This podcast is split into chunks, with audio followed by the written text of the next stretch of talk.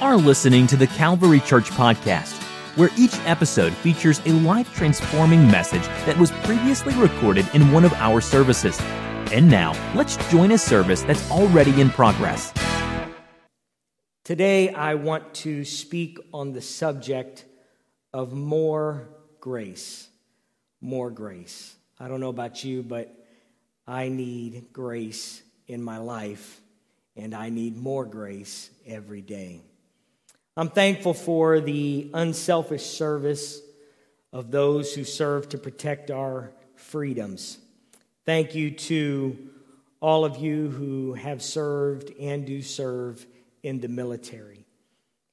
Specifically, we honor those today who have paid the ultimate price and who have laid down their life for our freedoms. We understand that freedom isn't free, and America is home of the free because of the brave, and I honor our military today. It's hard to escape the military thread in Scripture. Some of the greatest moments that we read about in the Bible and the ones that provide us the greatest inspiration and insight are moments that involve a military experience. Think about some of your favorite characters in Scripture. Most likely, at some point, it involved conflict, it involved battle. It involved something that required a military response. Abraham battled enemies. Moses led military excursions. Joseph, or Joshua, I should say, fought the battle of Jericho. Gideon won a decisive victory over the enemy of God's people with just three hundred men, some clay pots and trumpets. Samson would wreak havoc on the Philistines, and David would kill Goliath and set in motion a great military conquest against the enemy of God's people. On and on you read examples of this military experience. And if you were to look at the Hall of Faith in Hebrews chapter eleven, many of the names listed were on the front lines of military action. Military battles are some of the greatest and clearest pictures of our spiritual existence. So much so that Paul would use military language in much of his writing to the church. We know that not everyone in the early church was in the military, just like in our church today. Not everyone is in the military, but Paul seemed to come back to this idea of a military experience. And like us today, although they might not have been in the military or have been in some kind of conflict like that, they were probably connected to someone in the military, and everyone easily understood the implications of the military and its role in society. It's hard to find anybody that doesn't have a relative that is in the military. Paul wrote things like this in Second Corinthians chapter ten, three, he wrote to the, to, to the church in the city of Corinth, he said, "For though we walk in the flesh, we do not war according to the flesh. For the weapons of our warfare are not carnal, but mighty in God for pulling down strongholds, casting down arguments and every high thing that exalts itself against the knowledge of God, bringing every thought into captivity to the obedience of Christ and being ready to punish all disobedience when your obedience is fulfilled." To the church in the city of Ephesus, he wrote, "Finally, my brethren, be strong in the Lord and in the power of his might. Put on the whole armor of God that you may be able to stand against the wiles of the devil. For we do not wrestle against flesh and blood, but against principalities, against powers, against the rulers of the darkness of this age, against spiritual hosts of wickedness in the heavenly places. Therefore, take up the whole armor of God that you may be able to withstand in the evil day, and having done all, to stand." It would be to a young pastor that he would write Second Timothy two, three, "You therefore, Timothy, must endure hardship as a good soldier of Jesus Christ. No one entangled in warfare, or no one engaged in warfare entangles himself with the affairs of this life, that he may please him who enlisted him as a soldier. Time and time again, Paul references and pushes the, the lens of this idea of military and the theme of military. It's found over and over, the metaphor of the military in Scripture, and it is challenging, and I would argue it's important, very important for us to understand. Today I would like to consider a Scripture that is not always associated with a military lens, but gives us an important perspective. Somewhat hidden in the writing of James is a powerful passage that has a military context. Interestingly, James wrote to a group of people who had been dispersed because of the use of force. They were persecuted and scattered by a dominant Jewish force and backed by a Roman army. So James writes to them, "Where do wars and fights come from among you? Do they not come from your desires for pleasure that war in your members? You lust and you do not have. You murder and you covet and cannot obtain. You fight and war, yet you do not have because you do not ask. You ask and you do not receive because you ask amiss, that you may spend it on your pleasures. Adulterers and adulteresses, do you not know that friendship with God is enmity? Or friendship with the world is enmity with God.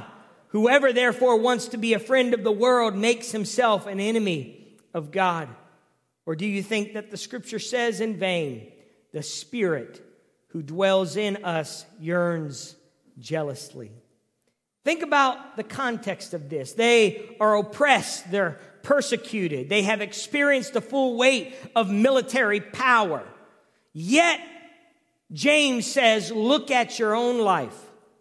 You too have a war, fighting going on. And it's going on not on the outside, but on the inside of you. Your life is a battle zone.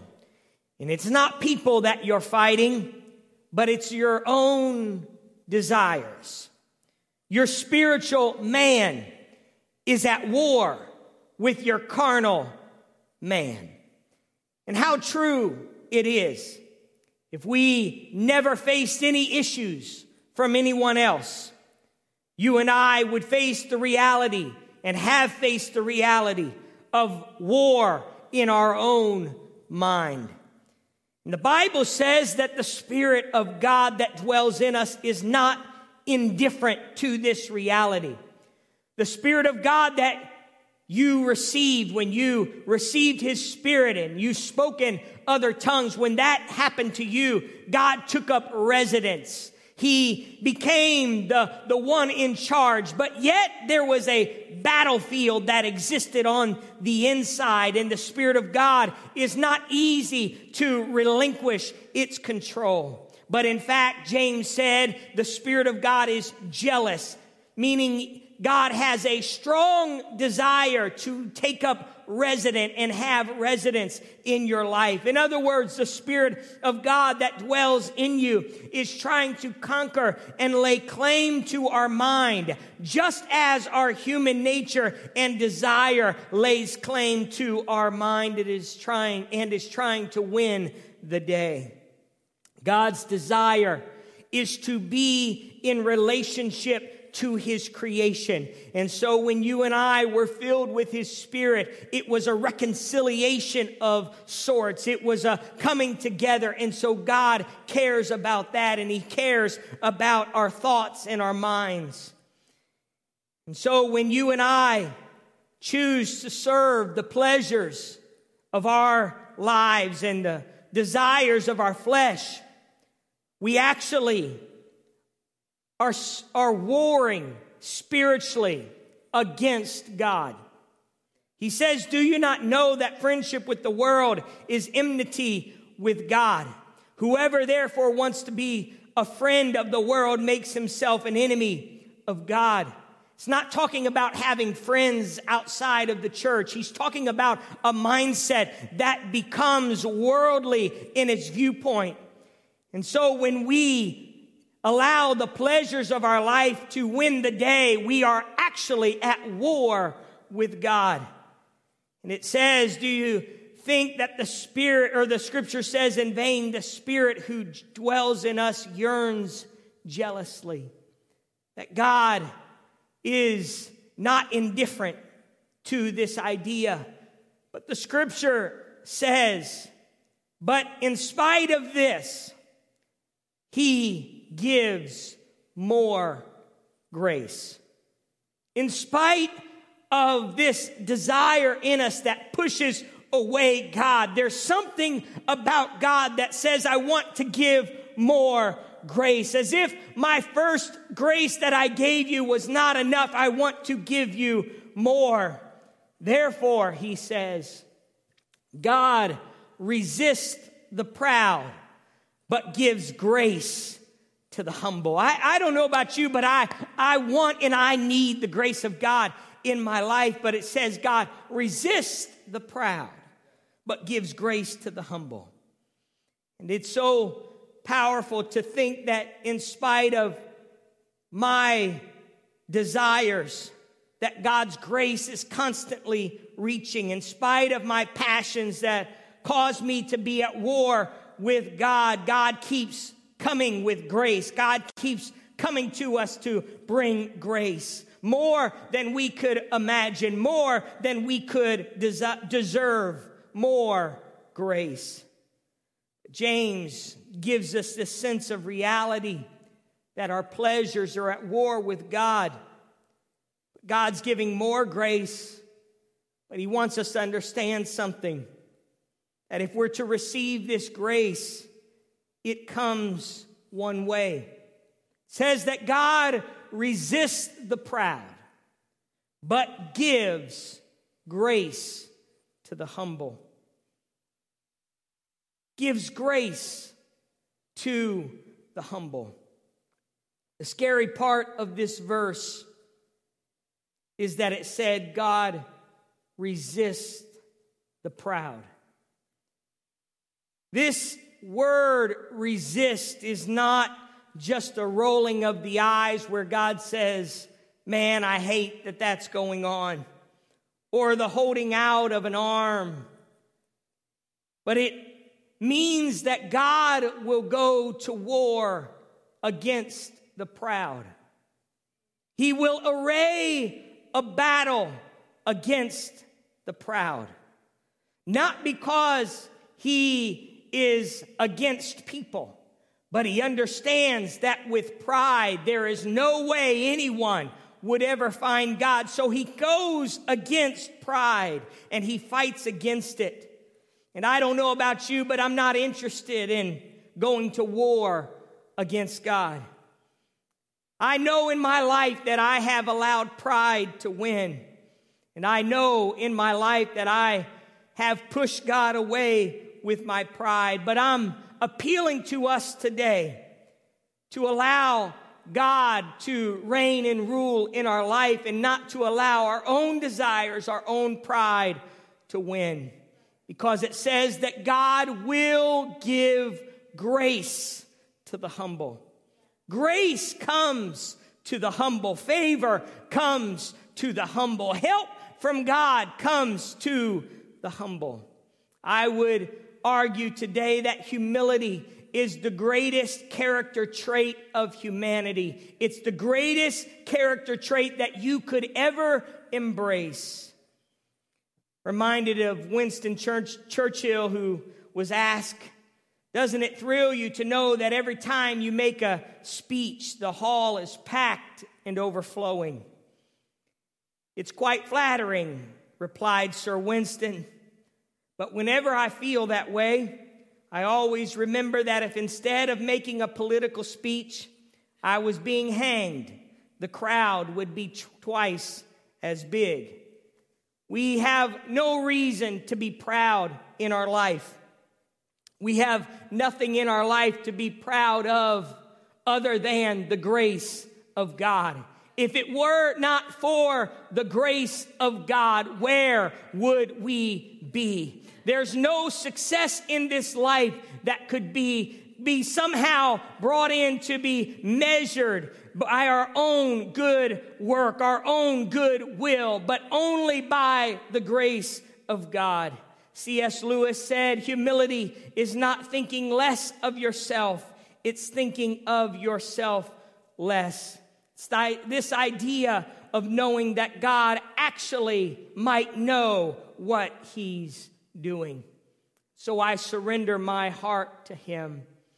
So how then do we become humble? How do we humble ourselves?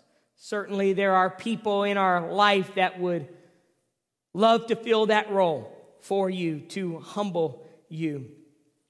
James chapter four, verse six, he says, but he gives more grace. Therefore, he says, God resists the proud, but gives grace to the humble. Then he says, therefore, because God resists the proud and gives grace to the humble, submit to God. Resist the devil, and he will flee from you. Submit to God. How do we humble ourselves? We submit to God. At first glance, this word submit could just simply be viewed as the idea of relinquishing control to God, and that it could mean, or just the willingness to go along with what God wants, or even in a M M A context, to just tap out, to say, okay, God, you win.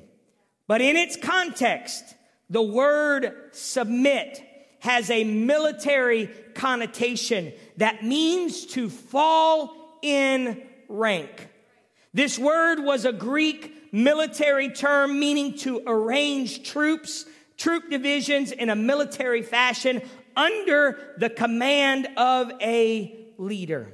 And herein we see a very clear picture of what it means to submit to God. You place yourself under the command of God in a military context. I was talking to retired Army officer Pete Cole Morgan.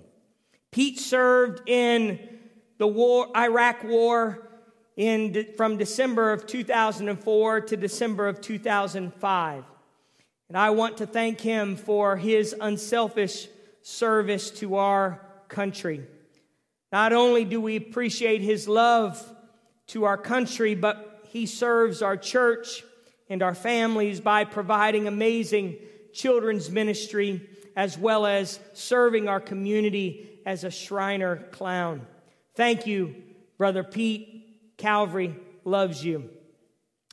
Pete was telling me how important the chain of command process is in the military. It is the lifeblood of its success. It's the structure, the discipline, the organization of the military. That sense of chain of command that somebody is in charge. It is the process by which commands are sent down. It's the process by which missions are accomplished.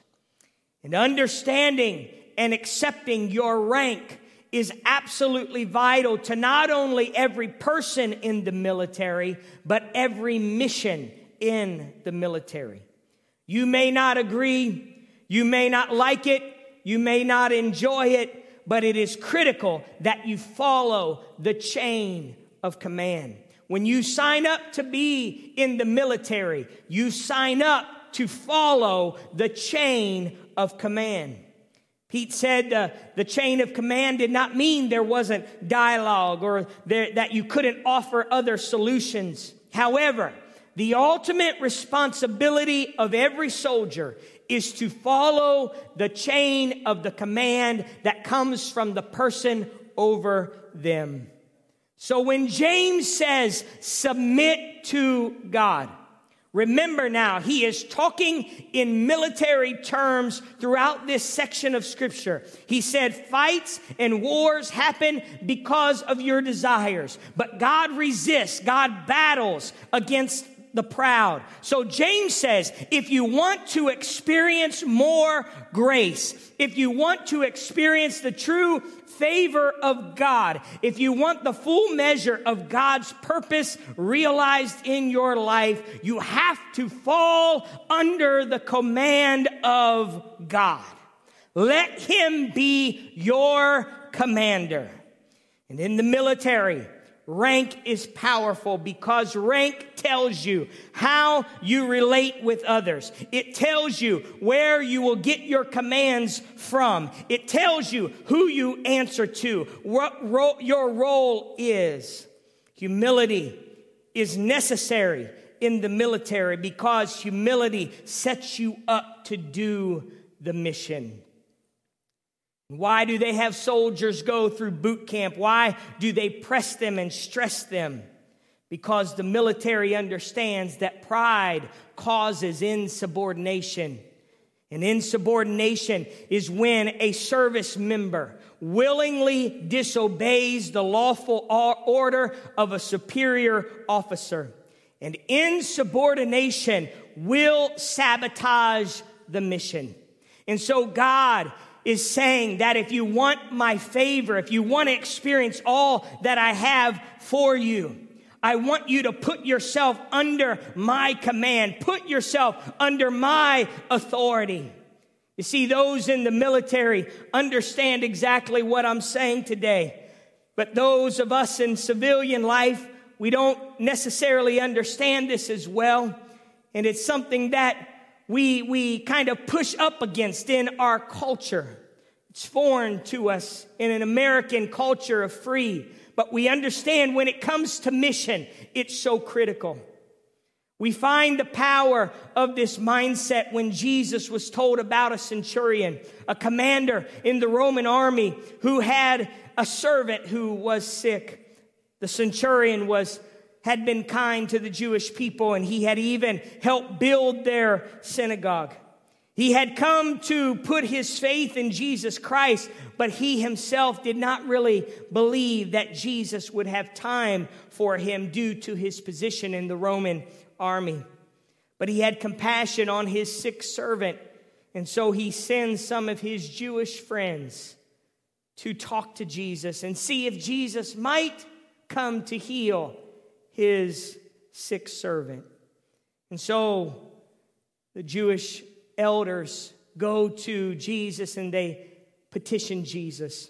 And Luke chapter seven verse six says Jesus went with them, and when he had already when he was already not far from the house, the centurion sent friends to him, saying to him, Lord, do not trouble yourself, for I am not worthy that you should enter under my roof. The centurion was saying, I- I'm not worthy for you to come to my place. Therefore, he said, I-, I I did not even think myself worthy to come to you, but just say the word, Jesus, and my servant will be healed. He said, for I also am a man placed under authority, having soldiers under me. And I say to one, go, and he goes, and to another, come, and he comes, and to my servant, do this, and he does it. This centurion, this commander, understood the power of authority, the power of rank, the power of chain of command. And watch what Jesus says. When Jesus heard these things, he marveled at him and turned around and said to the crowd that followed him, I say to you, I have not found such great faith, not even in Israel. And then those that were sent returning to the house found the servant well who had been sick. This centurion understood the power of the chain of command. And when the centurion identified this sense of authority, Jesus said, that is great faith. When you and I submit ourselves to God, We submit ourselves to God. It's not an act uh, uh, uh, of just uh, something that is a work that we accomplish on our own, but it's an act of faith that understands that if God could create the entire world, that he might just understand what we need to do with our life to accomplish the mission on this earth. And God's grace is available to us today. God's grace is available to us today in spite of our faulty and wayward desires, in spite of our propensity towards selfishness and our thinking that gets sideways with the will of God. I tell you today that God's grace, God's grace keeps reaching. God's grace keeps pushing. And he says, if you'll submit to me, you'll submit to me. All you have to do is simply resist the devil, and he flees. Why? Because the devil understands who's really in charge.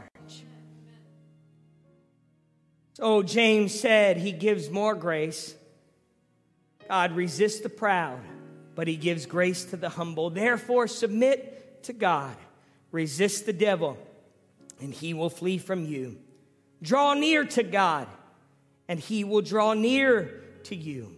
Cleanse your hands, you sinners, and purify your hearts, you double-minded. Lament and mourn and weep. Let your laughter be turned to mourning and your joy to gloom. Humble yourselves in the sight of the Lord, and he will lift you up. This is such a profound passage of Scripture. Bishop Pasley the Second loved to preach from James chapter four. He was one of the first ones to open my eyes to the power of this passage. In a message he preached entitled Victory to Victory, he said concerning the, this passage, if you're going to have any hope of being over Satan, you must first be under God. Your efforts and hope to fulfill the call to resist the devil are predicated on your life of submission to God. His power, his way, his words, his authority has to be active in your life. He said, when I am not under God, my efforts against the enemy are rendered useless and weak. My strength to defeat the enemy is directly linked to my submission to God. Otherwise, I am vulnerable to temptation, and I am doomed to fall to Satan's attacks.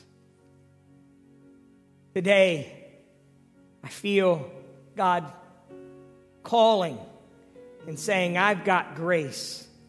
I've got abundant grace. I've got amazing grace for you. More grace than you could ever handle. More favor, more help than you could imagine. But it begins with humility. You can walk your own way. You can do your own thing. But you're only setting yourself up to be overcome by your desires and your own pleasures, your own thinking. But God said, I've got help for you. But you have to humble yourself. You have to fall in rank. You have to salute the master of your life. You have to surrender your will to his will. You have to surrender your actions to his command. So what does humility look like for you today? What does submitting to God look like for you today? Is it simply obedience to the Word of God? Have you repented of your sins? Have you been water baptized in the name of Jesus? Jesus said, he that believeth and is baptized shall be saved. So are you going to submit yourself to God today? Oh, that submission has a great reward, an eternal inheritance. Have you received God's Spirit? Have you surrendered to the authority in His life? Are you walking a life that is pure? Have you surrendered to His plan for your life? Or are you letting your own desires win the day? Today, I tell you, He gives more grace. God resists the proud, but He gives grace to the humble. I wonder where you're at if you would humble your heart to the Lord right now. You would humble yourself and say, God, I need you in my life. I acknowledge today that I can't win the battle against my mind. I can't win the battle against the enemy unless I am surrendered to you. And so today, would you bow your heart in repentance? Would you just refresh yourself in the Lord to say, God, one more day, I surrender all of me to all of you. Let's pray together. Lord, we thank you today for your grace, a grace that is amazing, a grace that is so undeserved, a grace, God, that you provided when you went to the cross and you died while we were yet sinners to give us an escape from the bondage and battle of sin. Oh God, I pray that someone today would experience your profound grace today. Give them more grace than they thought was possible. As this day moves, I pray that your loving kindness would move on us. Your long suffering, your patience, God, your love would find us today. Thank you, God, for your forgiveness. Thank you for your mercy. Thank you for your Spirit. Thank you for your name. Thank you for the opportunity to find your, your forgiveness in our life today. Oh, God, we bow ourselves to you. We humble ourselves to you. We salute you today because you are our commander, Lord. And help us to be a good soldier. Help us to serve your mission and not our own.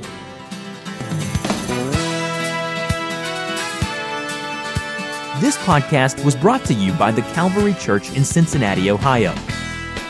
For more information about the Calvary Church, please visit our website at w w w dot the calvary church dot com. Consider joining us for a service where you will find friendly people, high-energy music, and life-transforming preaching and teaching from a biblical worldview. You can find our podcast on iTunes, Google Play, or on our website at w w w dot the calvary church dot com. Until next time, thanks for listening.